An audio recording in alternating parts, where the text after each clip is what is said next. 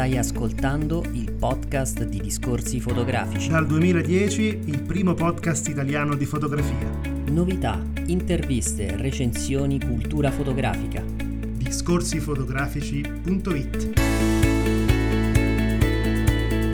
In questa puntata abbiamo provato per voi la nuova Fujifilm GFX 100S un consorzio internazionale sta cercando di definire uno standard per raccontare la storia di ogni singolo scatto e poi parleremo di un'app che potrebbe rivoluzionare il modo in cui facciamo fotografia social.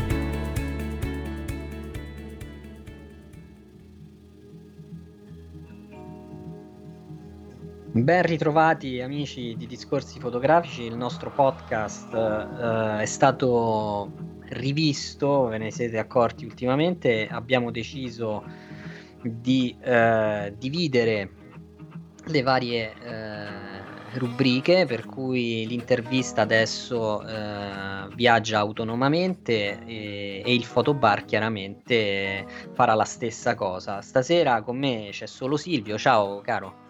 Ciao Federico, ben trovati a tutti, esattamente, noi anche un po' per ragioni di lunghezza poi della singola puntata abbiamo preferito appunto offrirvi puntate un po' più brevi ma più frequenti, ve ne sarete accorti.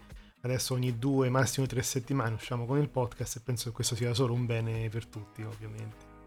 Nostra, ehm, il nostro obiettivo è quello di alternare ogni 15 giorni con una puntata diversa, quindi un'intervista, il fotobar, eventualmente di creare una rubrica ehm, ad hoc, ci stiamo lavorando, ma non, non anticipiamo nulla. E, mh, invece mh, volevo innanzitutto eh, ricordarvi che questo è il periodo in cui, ahimè, molti, eh, molti italiani sono chiamati a pagare le tasse e noi portiamo avanti questa nostra attività in maniera del tutto eh, gratuita e su base volontaria. E abbiamo chiaramente dei costi che noi sosteniamo e però con, continuiamo ad essere una eh, associazione un'associazione culturale scusate che ha la possibilità di eh, ricevere eh, quello che si chiama 5 per 1000 quindi noi saremmo grati se eh, voi ci eh, donaste il vostro 5 per 1000 aiutandoci così a migliorare l'offerta. Credo che in questi dieci anni qualcosa abbiamo ricevuto, devo dire. E le cose sono migliorate, noi abbiamo anche un, un planning per fare ulteriori modifiche che eh, renderanno tutto il nostro, uh, il, le nostre varie attività. Miglioriamo migliori. l'offerta, esatto, miglioriamo l'offerta. Vogliamo migliorare l'offerta e, e chiaramente più spendiamo e meglio è. Per cui ci farebbe piacere, ci farebbe piacere eh, ricevere eventualmente il vostro contributo. Non è una forzatura, è semplicemente una richiesta. Voi trovate il codice fiscale sicuramente sulla pagina del sito discorsifotografici.it, anche sul magazine. Lo ripeto anche qui nel caso qualcuno volesse appuntarselo ed è 9202 61 80 585. Allora, invece, eh, noi è un po' che non ci sentiamo e chiaramente mh, mm, abbiamo lanciato un servizio che si intitola eh, tutoring, semplicemente, un tutoring online. Abbiamo, credo, eh, seguito un po' la scia di quello che è avvenuto durante eh, l'ultimo anno che ha costretto milioni di persone eh, a rimanere in casa e quindi a eh, dover lavorare e anche seguire le proprie attività, eh, le proprie passioni attraverso un computer, cioè attraverso lo streaming. Noi abbiamo deciso di attivare un servizio di eh, tutoring per l'appunto e affidarlo al momento a tre eh, professioniste. Una è Laura Magnone, l'altra è Alessia, Cas- Alessia Locatelli e l'altra è Ottavia Castellina. Sono eh, tre professioniste eh, molto molto brave, con tre eh, specializzazioni eh, differenti e vi invito ad andare sul nostro sito del magazine, in questo momento è ospitato sul sito del magazine via via che il servizio eh, prenderà poi piede in maniera più stabile, eh, ne verrà creata una versione totalmente indipendente. Come funziona il tutoring online? Eh, noi abbiamo pensato non alla semplice lettura portfolio, che comunque potete tranquillamente fare, ma eh, abbiamo pensato invece a un'introduzione per un eventuale percorso, per cui se voi volete volete eh, discutere di un progetto specifico, eh, lo potete fare scegliendo il, il, tutor o comunque chiedendo a noi rispetto al genere che volete sottoporre a quale tutor sia meglio eh, rivolgersi. Dopodiché, eh, se voi venite per un libro, se volete partecipare a un concorso, a un festival, se volete andare presso una galleria, se volete presentarvi per una mostra, il tutor guarderà il progetto o i progetti e in base a quello eh, che vedrà farà una valutazione ed eventualmente vi proporrà un percorso eh, di approfondimento e questo eh, è, è la nostra offerta. Al momento noi vi offriamo il primo incontro in cui ci si confronta per la prima volta che dura un'ora e ha il costo eh, di 60 euro IVA inclusa, mm, totalmente credo in linea con eh, i prezzi di mercato ci si mette d'accordo con, eh, la, uh, con, la, con il tutor e, e, la cosa avviene attraverso un link chiaramente che può essere Teams, Zoom, Skype, via dicendo, dipende dal, dal tutor in quel momento quale piattaforma utilizza. Sta andando bene, le persone che hanno aderito sono molto soddisfatte, per cui eh, se avete voglia di mettervi in, uh, in discussione o volete comunque conoscere il, il parere di una persona comunque molto esperta sul sito, eh, sulla pagina dedicata troverete i curriculum eh, delle singole professioniste per cui eh, potete già farvi un'idea. Nostra, il nostro obiettivo eh, chiaramente è quello di ehm, trovare, magari già lo abbiamo fatto, eh, dei talenti o comunque delle proposte di reportage nuovi, magari poco conosciuti, slegati più o meno da tutti gli ambiti, quindi indipendenti, e che noi poi vorremmo anche, eh, di cui noi vorremmo poi anche parlare. Per cui il nostro obiettivo è fare essenzialmente cultura fotografica spingendo eh, le persone a mostrare i loro lavori, perché magari per timidezza, vero Silvio?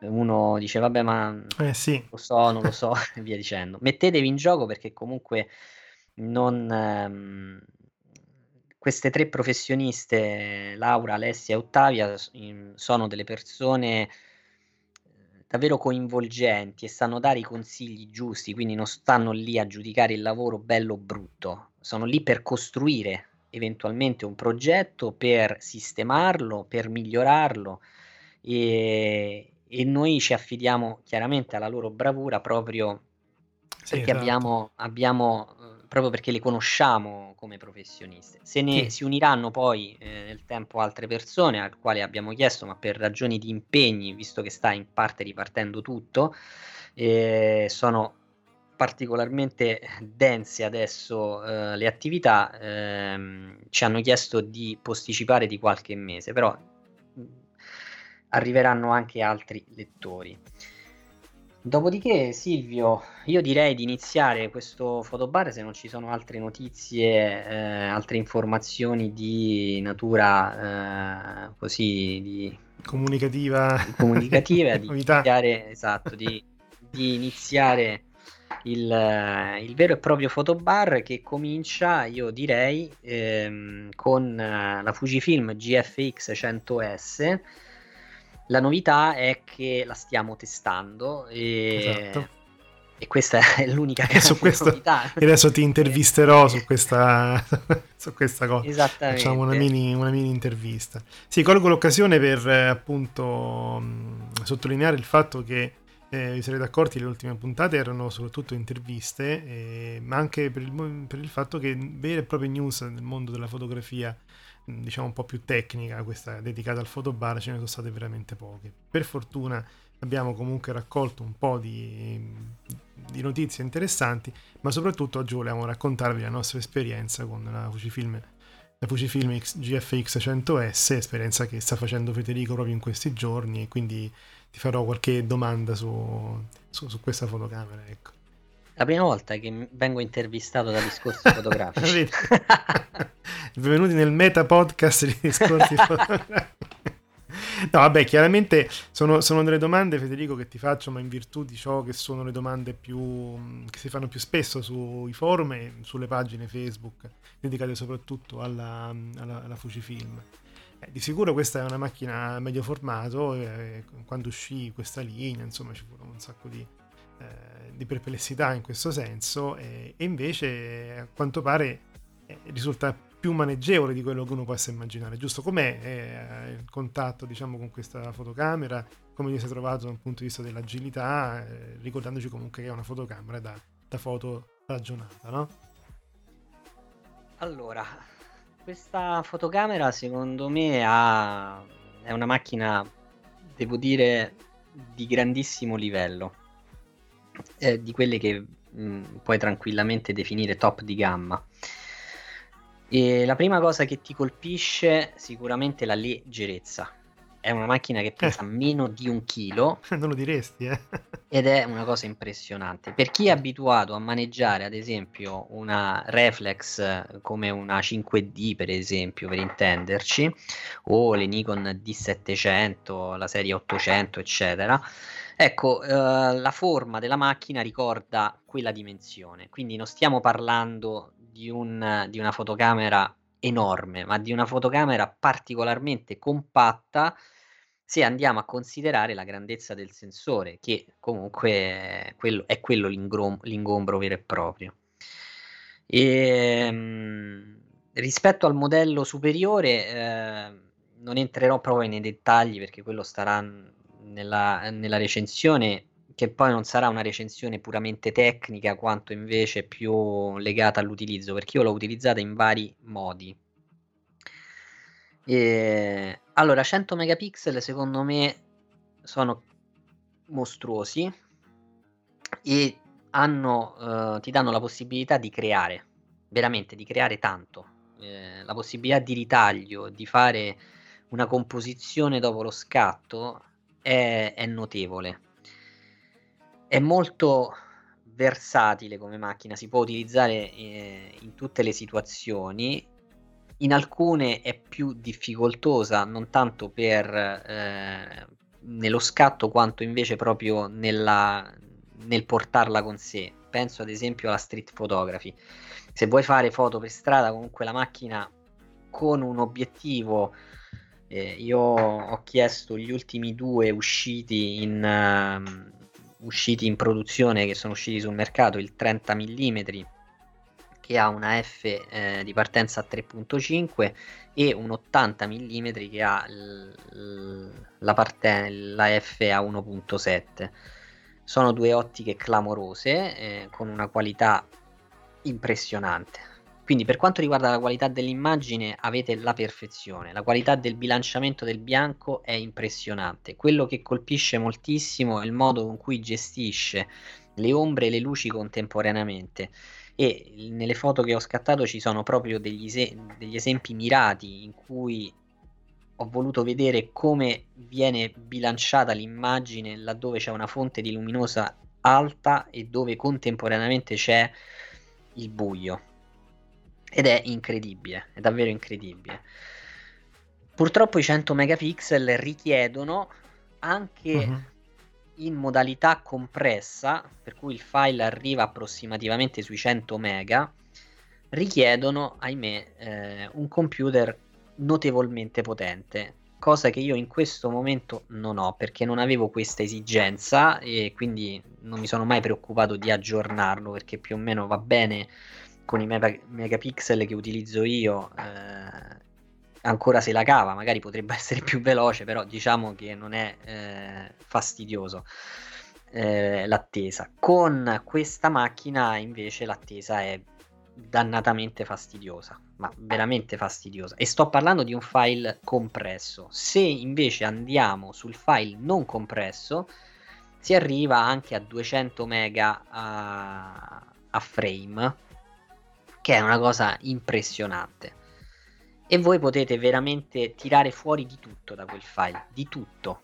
In più ha il vantaggio che comunque l- anche il JPEG restituisce un'immagine praticamente finita, quindi si spende tanto, secondo me relativamente poco se pensiamo a quale tecnologia abbiamo tra le mani, perché siamo sotto i 6.000 euro per il corpo macchina, alle quali dobbiamo aggiungere chiaramente le lenti prime o zoom che in, mi sembra in questo momento comunque ciclicamente finiscono per essere eh, campagna di cashback e quindi avete la possibilità di risparmiare probabilmente un buon 30% alla fine sull'accoppiata corpo macchina obiettivo.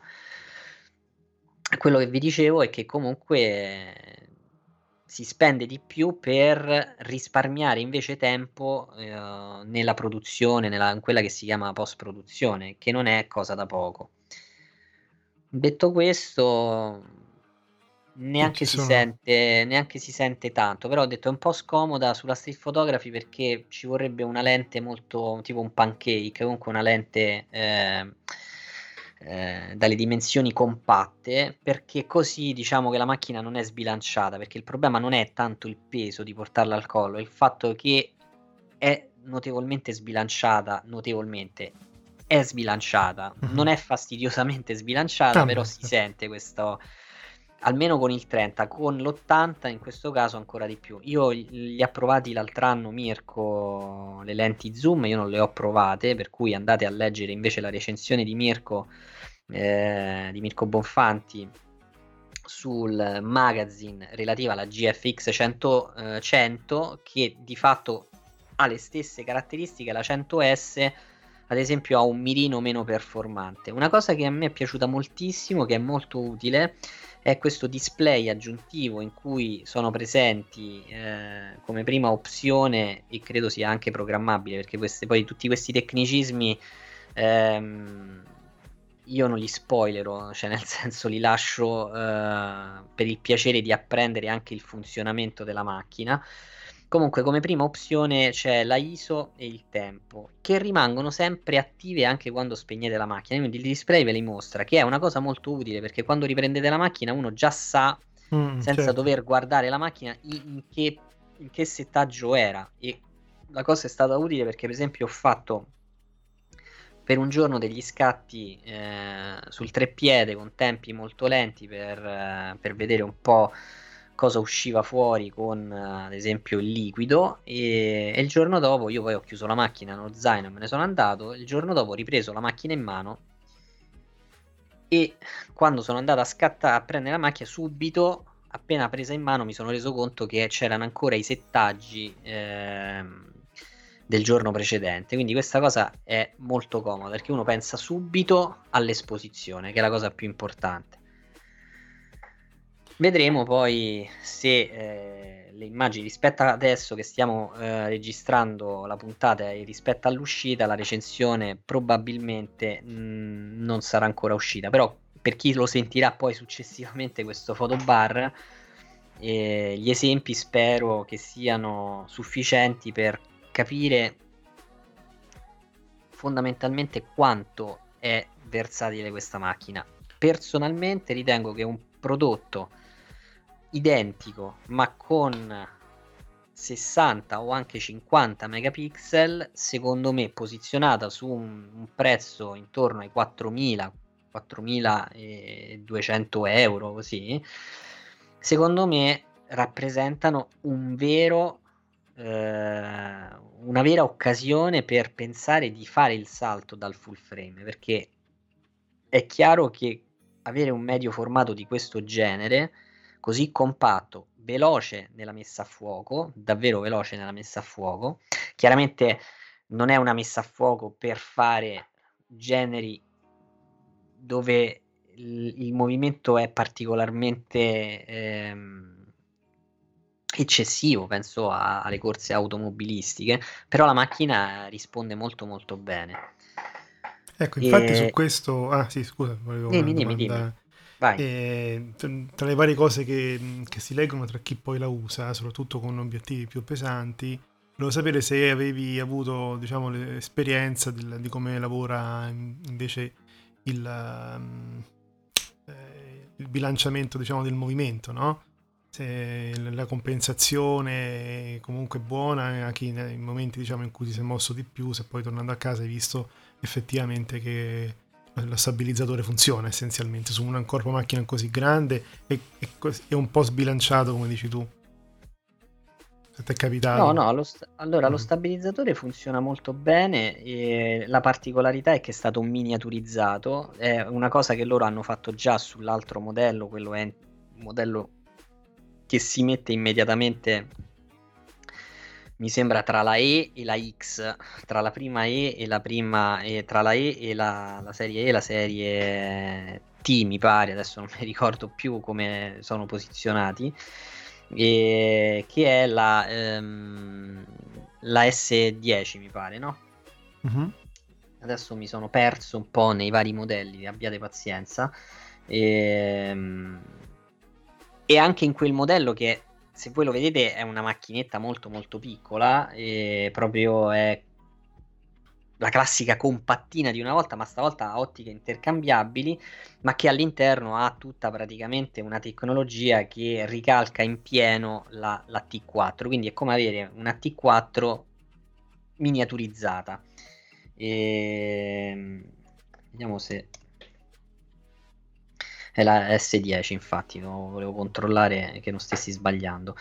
Anche in quel caso hanno miniaturizzato il, lo stabilizzatore. La stessa cosa l'hanno fatta anche sulla GFX 100S che di fatto riesce a compensare molto questo problema. Io problemi di mosso non li ho avuti ed è una cosa molto molto affascinante. È una macchina molto bella. Quello che ti posso dire io personalmente, molti ho sentito altre persone, alcuni che l'hanno anche acquistata, ne sono entusiasti proprio perché ha 100 megapixel. Per quello che mm-hmm. mi riguarda, già la metà per me sarebbe, eh, secondo me la, la, metà sarebbe la macchina che eh, uno che io acquisterei con più mm, che acquisterei subito, nel senso che comunque per me anche l'idea di uno storage tanto, cioè parliamo di una sessione di scatti che può andare facilmente con pochi scatti sui 15-20 giga, che sono una cosa abnorme se ci pensate. Servono delle SD molto veloci, chiaramente. Sì, e c'era anche un'altra, visto tu hai provato due obiettivi, c'è chi un po' ha notato che a seconda dell'obiettivo che, che usi eh, l'autofocus è più o meno rapido. Non so se questa cosa ti è capitata. Allora, io questo non, no, non l'ho notata. In mm-hmm. realtà ho visto che lavorano tutte e due eh, le due ottiche che sto provando, che ho provato, eh, che sul 35 mm corrispondono a un 24 e a un 63, per intenderci. E sono due ottiche che comunque no, rispondono molto bene. Io, mi hanno detto che l'80 mm è leggermente più lento, però io non posso dare questa. Mm, eh, non posso essere molto preciso al riguardo semplicemente perché la versione che riceviamo noi è una versione cosiddetta test, sta proprio scritto sulla scatola e, e inevitabilmente le versioni test non sono le versioni che vengono commercializzate e quindi potrebbero tendenzialmente avere dei problemi. Sono delle macchine che servono per farsi un'idea, ma non sono la macchina commerciale. Per fare quello dovrei andare in un negozio, prenderla e usare quella macchina. Però per io fino ad ora eh, non, ho, non, ho, notato questo problema di autofocus o di lentezza. È, è veramente molto reattiva la macchina. Eh, mm, cioè rispetto ai modelli eh, precedenti, qui precedenti intendo quelli della serie 50, eh, qui il sistema a fase come è per la 100, la GFX 100 che costa praticamente il doppio, eh, la differenza si vede, cioè c'è, si vede assolutamente. Sì, sì, ma infatti è, è veramente è qualcosa che è stata colta bene nel segno. Non so se è iniziato come una scommessa o c'è stato dietro, immagino, una ricerca di mercato importante, per quanto poi sia ormai eh, ben bazzicato il mercato delle fotocamere, che sappiamo essere un po' in declino, però effettivamente Fujifilm ancora una volta è riuscita intanto a migliorare un prodotto che già di per sé all'altro al lancio ha fatto la differenza ma è riuscita comunque a crearsi una nicchia e a dare purtroppo, dico purtroppo perché poi è sempre il, il classico piglio no, di chi è appassionato di tecnologia fotografica, ti dà diversi motivi per pensare di acquistarla, ecco, quindi eh, sia il prezzo che tutto sommato non è eccessivo per un medio formato, sia il fatto che davvero eh, offre una qualità eccezionale e, e quindi e soprattutto che non, non ha rivali in questo senso eh, non è una medio formato classica, Hasselblad, eccetera, che è tutta un'altra fascia di prezzo, ma soprattutto anche un'altra fascia di, di pubblico a cui è destinata. Effettivamente con la GFX, con la serie GFX, eh, il, il, fotografo professionista, ma anche l'appassionato, può, può davvero entrare nel medio formato, a patto che, come dicevi tu, abbia anche intanto tutto un apparato per gestire questi file, eh, però in definitiva è, è bello avere 100 megapixel su cui lavorare, no? Hai un sacco, un sacco di materia in più. Eh, considerate che i ritagli che andate a fare vi producono delle immagini che sono eh. tranquillamente stampabili su 30-40 senza problemi, proprio senza problemi. E sto parlando di ritagli molto anche eccessivi, cioè questa è una delle cose impressionanti. Se voi fate una fotografia a delle, che ne so, una festa di laurea, per esempio, a un gruppo di amici, da quella foto di gruppo voi potete ricavare i singoli primi piani come foto di primo piano, cioè quella è la cosa eh, impressionante. E vi lascio pensare a quante applicazioni uno può fare se fate un catalogo potete mettere tranquillamente in posa gli oggetti e con una foto tranquillamente ricavarne i singoli frame da una foto sola, che non è male. Quindi è chiaramente una macchina che i 100 megapixel mh, vanno compresi mh, per l'utilizzo che uno ne deve fare. Non è una macchina amatoriale, chiaramente, perché qui purtroppo tutti parliamo di fotocamere, però c'è fotocamera e fotocamera. Io credo che poi a un certo punto ognuno dovrebbe in coscienza sua comprendere qual è il tipo di fotografia che fa e quale macchina, di quale macchina ha bisogno. E questo secondo me è importante. Probabilmente con 50 megapixel sarebbe veramente per me eh, credo che loro faranno una macchina del genere, Silvio la faranno, la faranno uscire probabilmente perché hanno un buco eh, che va, mm. sì, c'è la 50R e credo anche ancora la 50S che però eh, non hanno un sistema di messa a fuoco efficiente quanto la serie 100 per cui probabilmente fare una, un minor numero di megapixel su un sensore offrendo caratteristiche più o meno eh, condivise, questo abbassando un po' il prezzo, secondo me questo qui è il salto per cui tu dalla, dalla PSC Fujifilm passi a quello che loro chiamano il super full frame, perché comunque il 35 mm è stretto ormai e ti si apre un mondo creativo non indifferente. La medio formato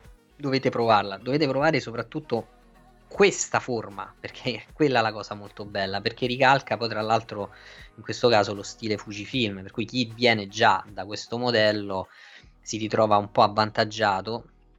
Diciamo che per esempio la macchina nell'impostazione del tempo della ISO ricorda molto le, le reflex eh, tradizionali, lì hanno fatto un compromesso commerciale, ecco. Esattamente. Bene, eh, andiamo avanti con eh, qualche appunto notizia di cui volevamo discutere appunto insieme a voi. E sapete, noi chiaramente abbiamo un magazine, siamo una testata giornalistica e quindi ci interessa molto il rapporto no, che ha la fotografia con il giornalismo, che ha diciamo, la fotografia con, soprattutto con la realtà, no? e qui si aprono un sacco di discorsi che si possono fare sull'argomento. Tra l'altro la recente puntata in cui la nostra Luisa ha intervistato Paolo Attivissimo ci ha fatto riflettere parecchio su quello che possa essere considerato realtà in fotografia. Abbiamo parlato in passato anche della possibilità che uh, ad una, fotogra- una, fotografia, un po' come oggi è un po' più sdoganato come concetto, un po' come gli NFT, eh, possa essere inserita in una blockchain per ehm, verificarne l'autenticità.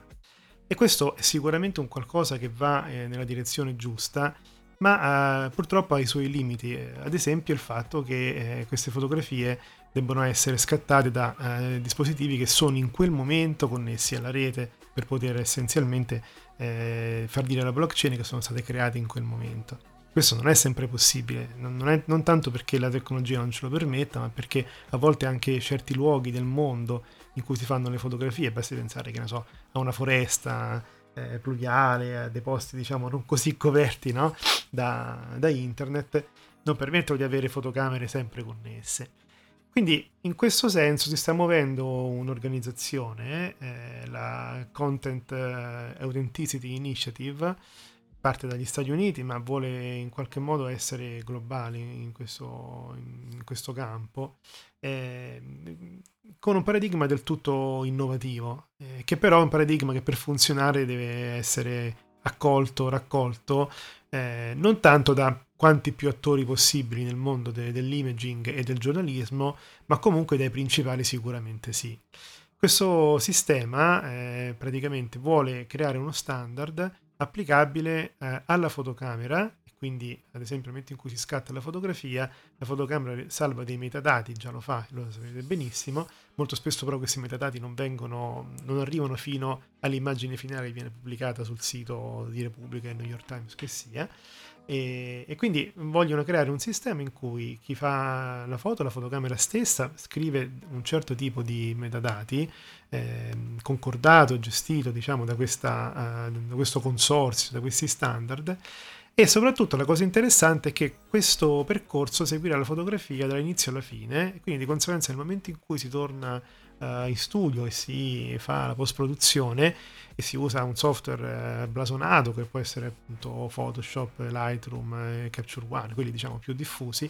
Bene, eh, questi software scriveranno sui metadati tutte le trasformazioni che la foto ha subito, di qualunque tipo, ritagli, eh, schiarimenti, bilanciamento dell'esposizione, fino proprio a eh, eh, le vere modifiche in loco, no? importanti che possono essere togliere, che ne so, appunto un cavo che di troppo quando non proprio mascherare la realtà.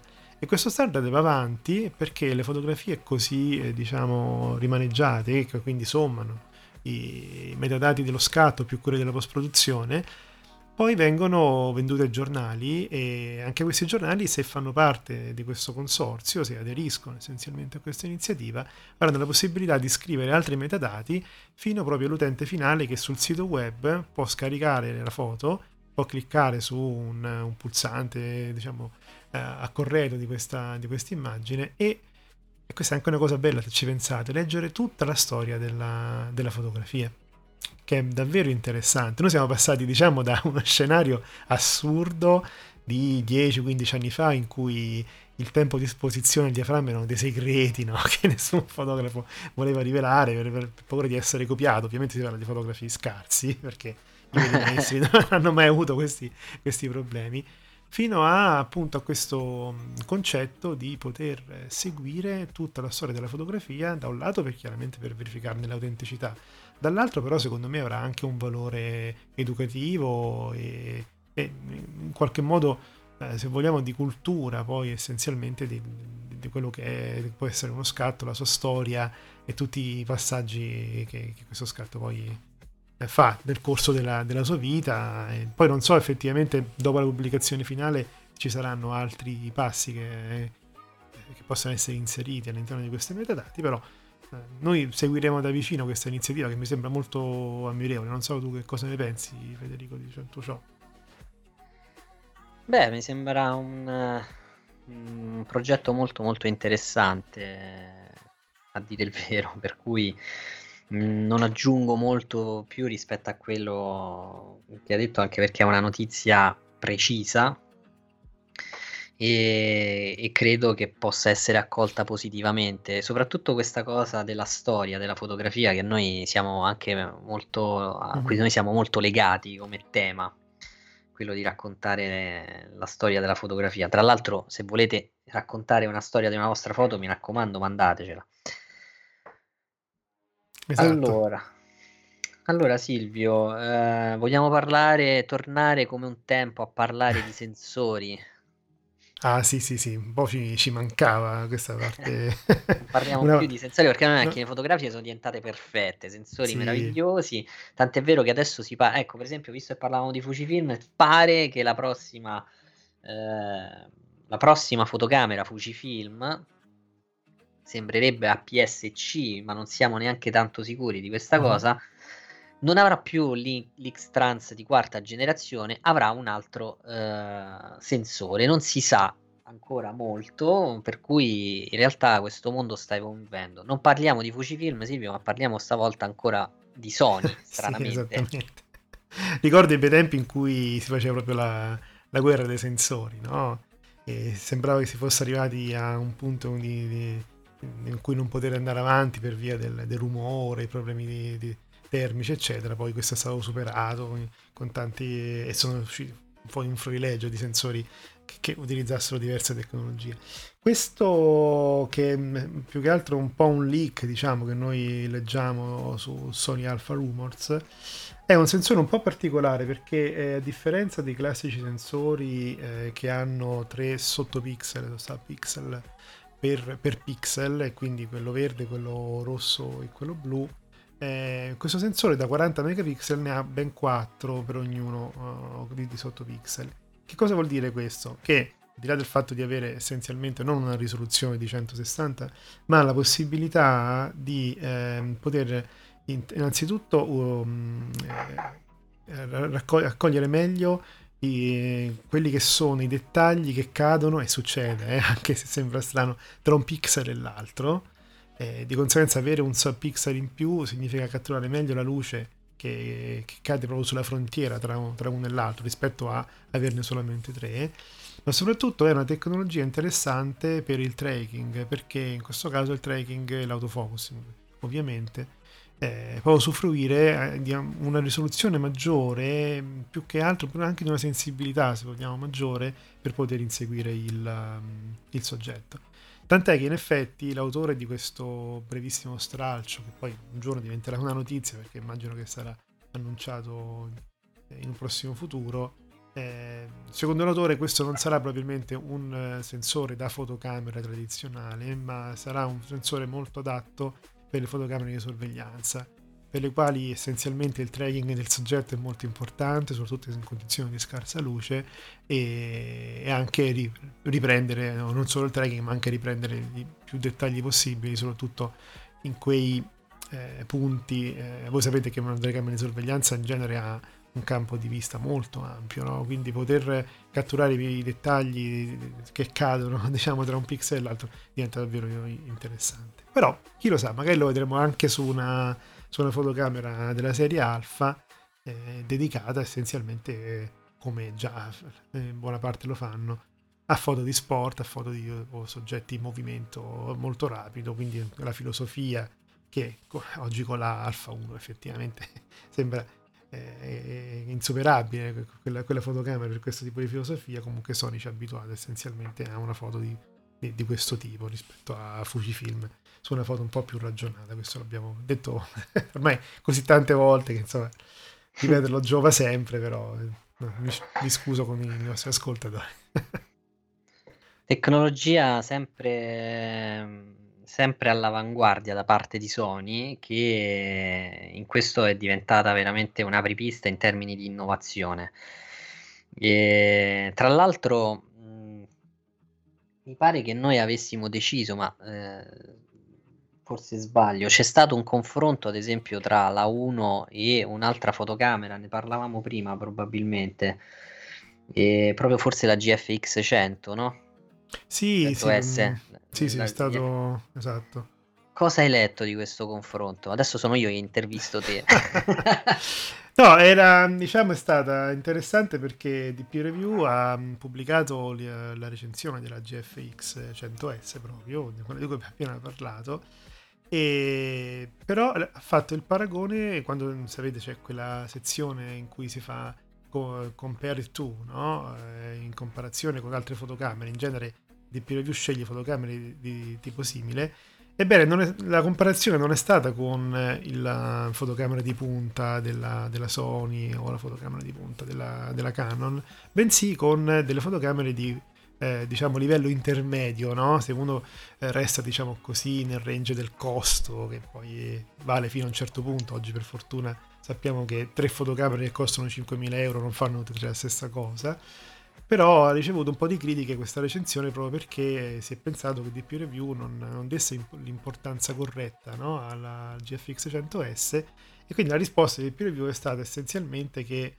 eh, proprio il fatto che si sia specializzata questo, nell'offrire, nel portare un po' tutti il medio formato è una fotocamera che deve essere comparata con fotocamere un po' più per tutti. E io sono d'accordo con questa filosofia, no? l'avevo anche accennato diciamo, brevemente prima, perché essenzialmente se tu la vendi come un qualcosa di solo per i professionisti che fanno still life, che in genere il medio formato, soprattutto quando era solo in pellicola, era soprattutto no? utilizzato per queste foto da poster o per la moda, no? Invece la GFX 100S, la 100, anche la 100, insomma la serie GFX vuole sdoganare il, um, il medio formato anche per fotografie di, di, di tutt'altro tipo, insomma. Ecco. Quindi eh, io sono, sono, abbastanza d'accordo con la scelta di, di Pureview. Non so tu Federico se l'avresti comparata ad esempio alla Sony Alpha 1, se per te è un paragone e che può essere fatto al momento che poi sono estremamente specializzati in due ambiti molto diversi fra loro, no? Beh, no, non sono assolutamente paragonabili queste due macchine, ma non solo per il prezzo, perché mi sembra che la, la Alfa 1 costi di più di mm, credo un poco più di 1000 euro in più, uh-huh. ma proprio perché la filosofia che c'è dietro alle due macchine è opposta. La, la A1 è una macchina che mette insieme tre modelli. Noi tra l'altro uh-huh. avevamo fatto una, un intervento disponibile anche in podcast, ma se volete anche in video, eh, in cui abbiamo raccontato la storia delle mirrorless Sony con Sony Italia e con Francesco Papa con uh, Papa Francesco sì Papa Francesco Francesco Papa Pietro. Papa Pietro sì. Eh, scusate. Pietro eh, il primo Papa. esatto. E, e per dire che quella macchina lì in realtà mette insieme i tre modelli di punta differenti sì. dei Sony che erano la serie S dedicata ai video la serie Alpha la serie 9 dedicata essenzialmente alla velocità e poi la serie R dedicata alla risoluzione. Sono state fuse in una sola fotocamera ed è molto utile per chi paradossalmente fa broadcasting e ha bisogno di una macchina molto versatile per seguire la cronaca degli eventi, qualsiasi essi siano, una manifestazione, la guerra, eh, la politica, lo sport e via dicendo è utile, per esempio, mi viene in mente ai matrimonialisti che sono magari quelli, quelli meno che ragionano magari meno e che hanno bisogno di fare tante foto. Avere una macchina così estremamente veloce, con tanta risoluzione e con la possibilità di generare delle clip video eh, particolarmente, particolarmente belle eh, allora eh, in termini di qualità, eh, allora questa macchina va bene. La GFX 100S offre chiaramente una risoluzione impressionante, ma non può, para- non può certamente eh, essere paragonata in termini di velocità. Già per il fatto che non ha il sensore stacked eh, che le permetterebbe di avere una, una certa velocità. In termini di video, eh, la GFX 100S si comporta bene, questo sì. però sicuramente non mi sentirei di paragonarlo, anche perché proprio la filosofia della fotografia Fujifilm non è la filosofia Sony. La Sony è una macchina che punta molto sulla macchina, quindi sull'elettronica. La Fujifilm punta sul fotografo.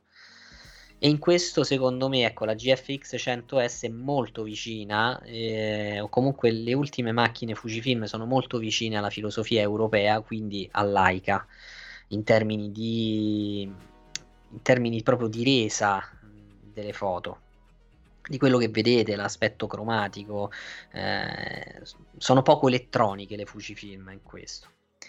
Senti Silvio, invece ehm, è uscita un'app sullo store che sta spopolando. Ah sì. Ed è un'app particolare perché praticamente eh, va contro tutte le nostre abitudini eh, o le vostre abitudini, facciamo che ci escludiamo noi. no, vabbè, sì, diciamo facciamo, un po' anziani. Facciamo, facciamo gli snob, noi ci escludiamo eh sì, sì, per sì, ragioni anagrafiche. Ehm, per cui questa app, di cui adesso tu parlerai, mi sembra che non, non permetta di fare selfie, non permetta di eh, mettere gli hashtag Esatto. Praticamente è, una, è, un'applicazione che va contro Instagram, va contro proprio l'idea stessa di condivisione e invece ha un approccio a mostrare che cosa. Esattamente, è una fresca novità che, che noi accogliamo veramente con piacere perché è un cambio di paradigma ed è un cambio di paradigma che si basa sulla fotografia finalmente, un po' come fu Instagram all'inizio eh, questa applicazione che si chiama Poparazzi, eh, quindi ti permette di diventare il paparazzo di qualcuno che conosci e basta. Quindi, come hai detto tu giustamente, non ti fa fare selfie perché non, non ti attiva la fotocamera frontale, non ti permette di, di, di, creare hashtag, non ti permette di modificare la foto in nessun modo, né di metterci dei filtri. Il focus di questa applicazione è fai le foto a qualcun altro. Non fare le foto a te, non promuovere te stesso, ma faici vedere il tuo mondo di quale persone meravigliose è composto. Ed è una cosa molto interessante perché è vero che mh, fa parte anche un po' di quella pratica fotografica di foto fra amici, nella famiglia, sapete, non è proprio, non si parla di fotografia, no? di cultura fotografica a tutti gli effetti, però questa applicazione può forse eh, far cambiare il punto di vista a tanti giovani, far cambiare il punto di vista a tante persone che possono finalmente tornare a focalizzarsi sull'altro e quindi a renderlo il protagonista di una storia, perché chiaramente per come funziona l'app eh, tu puoi pubblicare eh, solamente foto eh, fatte a persone che ti seguono. Nel caso in cui queste persone non ti seguono, allora eh, la foto pa- passa per un percorso diciamo, di approvazione da parte della, della piattaforma. Però al di là di questo dettaglio, la cosa interessante è proprio questa, che si raccontano delle storie, che non sono più storie su di me, su quello che ho fatto, su quello che sto mangiando, anche se in realtà la foto al cibo si può fare, perché la fotocamera eh, è quella, diciamo, eh, posteriore, però eh, immagino anche che ci sia qualcosa che riconosca se c'è una persona oppure no. Adesso io non ho ancora provata, però ne volevamo parlare proprio perché secondo noi cambierà un po' se viene, perché sta spopolando, quindi spero che sia adottata sempre di più. Saranno moltissimi ragazzi che lo stanno facendo. Proprio perché così cambia il fuoco della, dell'interesse nel raccontare e magari insegna a un ragazzino oggi a diventare un fotografo che racconterà delle storie interessanti in fotografia domani. Eh no, Federico? Allora sì, l'idea, l'idea, è, l'idea è molto bella, devo dire. Tra l'altro ho dimenticato anche di dire, manca una terza, una componente essenziale di tutte le altre applicazioni di photo sharing, i filtri. Eh, quindi, sì, proprio, sì. Eh, quindi, proprio, la foto, ah, quindi chi ha il telefono più performante in termini di eh, modulo fotografico può chiaramente mettere delle belle foto. È una sfida a fare dei bei ritratti, questo è chiaro e, ed è una sfida perché non avere il, il filtro, devo dire, comporta già una bella battaglia perché bisogna proprio scegliere l'esposizione corretta per quanto un telefono non sia, non sia, cioè sì, diciamo che per esempio ultimamente c'è eh, l'intelligenza artificiale che in questo eh, aiuta molto, per cui se tu vuoi fare una foto al buio non la fai più perché l'intelligenza artificiale schiarisce, e compensa lei eh, l'eventuale tempo di esposizione per cui non viene neanche mossa, per cui praticamente la foto la fa il telefono. Però detto questo, l'idea mi sembra molto intelligente proprio perché sposta l'attenzione dal, dal fotografo soggetto, quindi che è la stessa persona, al, eh, al soggetto. Si ritorna praticamente a una fotografia classica, al ritratto classico. E la cosa che secondo me, hai detto molto bene, è proprio questa eh, desiderio di non privilegiare l'autopromozione, che è una cosa secondo me molto bella, davvero molto bella. E ciò porta poi, tra l'altro, a costringere gli amici per, per farti vedere a pubblicizzare l'applicazione, a pubblicizzare, eh, a coinvolgere altre persone affinché più persone possibili possano vedere il tuo ritratto, non il tuo selfie. Questa, secondo me, eh, sì, sì, è la cosa più affascinante. Allora, Silvio, noi credo non abbiamo più ehm, uh-huh, sì. altre notizie. Io invece volevo concludere parlando eh, della nostra attività giornalistica e mh, mm, facendo notare eh, quasi con orgoglio, e in questo dobbiamo dare merito però eh, soprattutto a Mirko Bonfanti, che tra l'altro è diventato giornalista ormai in maniera sì, sì. ufficiale, quindi un altro valido giornalista, eh, che è un, uno che lavora tanto, eh, è interessato alle nuove proposte, le cerca e lui ne ha trovate, eh, eh ne ha trovata una che noi abbiamo seguito ed è un uh, reportage molto bello eh, che si intitola La terra di sotto è un viaggio nel contaminato nord che sta eh, avendo una diffusione molto importante anche a livello eh, scolastico. Lo porta avanti a nome di discorsi fotografici Mirko. Il eh, lavoro lo ha portato, lo ha costruito un fotografo Luca Quagliato e un giornalista Luca Rinaldi. E, um, loro hanno documentato 70 casi di inquinamento. Dopodiché che cosa è successo? Questa è una chicca che regaliamo ai nostri eh, ascoltatori e lettori di, eh, del magazine e del podcast.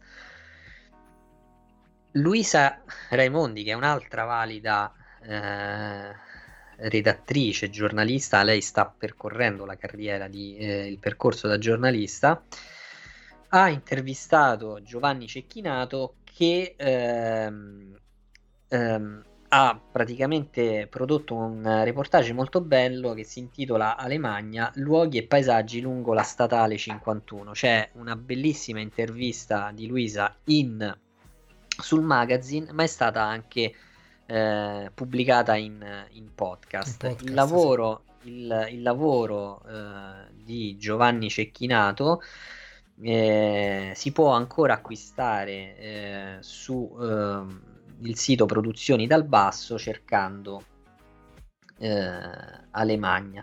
Dico questo perché eh, se ne è aggiunto un terzo, un terzo lavoro di un, di un fotografo davvero molto bravo che abbiamo avuto modo di conoscere quasi in, in anteprima, che è Davide Degano, che ci ha proposto questo lavoro si chiama Sclavanie una sfida culturale tra le montagne e anche questo lo trovate sulle, sul sito Produzioni dal Basso, funziona sempre come campagna di fundraising, è iniziata eh, da pochissimo, ci sono ancora 71 giorni rimanenti, è un lavoro molto bello, davvero molto bello e vi dico, vi leggo soltanto l'incipit di questo progetto appena nato, per cui ve ne parlo. Eh, le popolazioni slave che per prime abitarono le zone montane delle Prealpi Giulie intorno al VII secolo d.C. trovarono una terra inospitale e incolta. La necessità di trovare un modo per convivere con questo ambiente ha portato alla nascita di una comunità forte e coesa, come spesso è accaduto nella storia degli insediamenti montanari. E, e praticamente lui dice da allora queste terre prendono il nome di Sclavanie, termine che indica appunto le origini slave delle prime popolazioni che abitarono questi territori.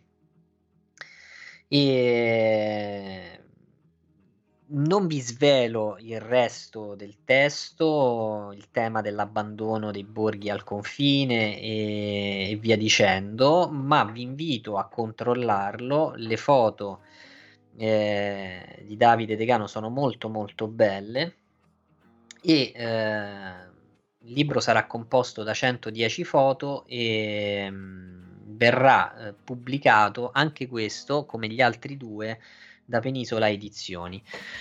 Dategli un'occhiata perché noi ehm, stiamo conoscendo e vorremmo che anche voi conosceste eh, questi, questi lavori che sono davvero molto interessanti. E vi diamo appuntamento allora alla prossima puntata del podcast. Grazie di averci seguito.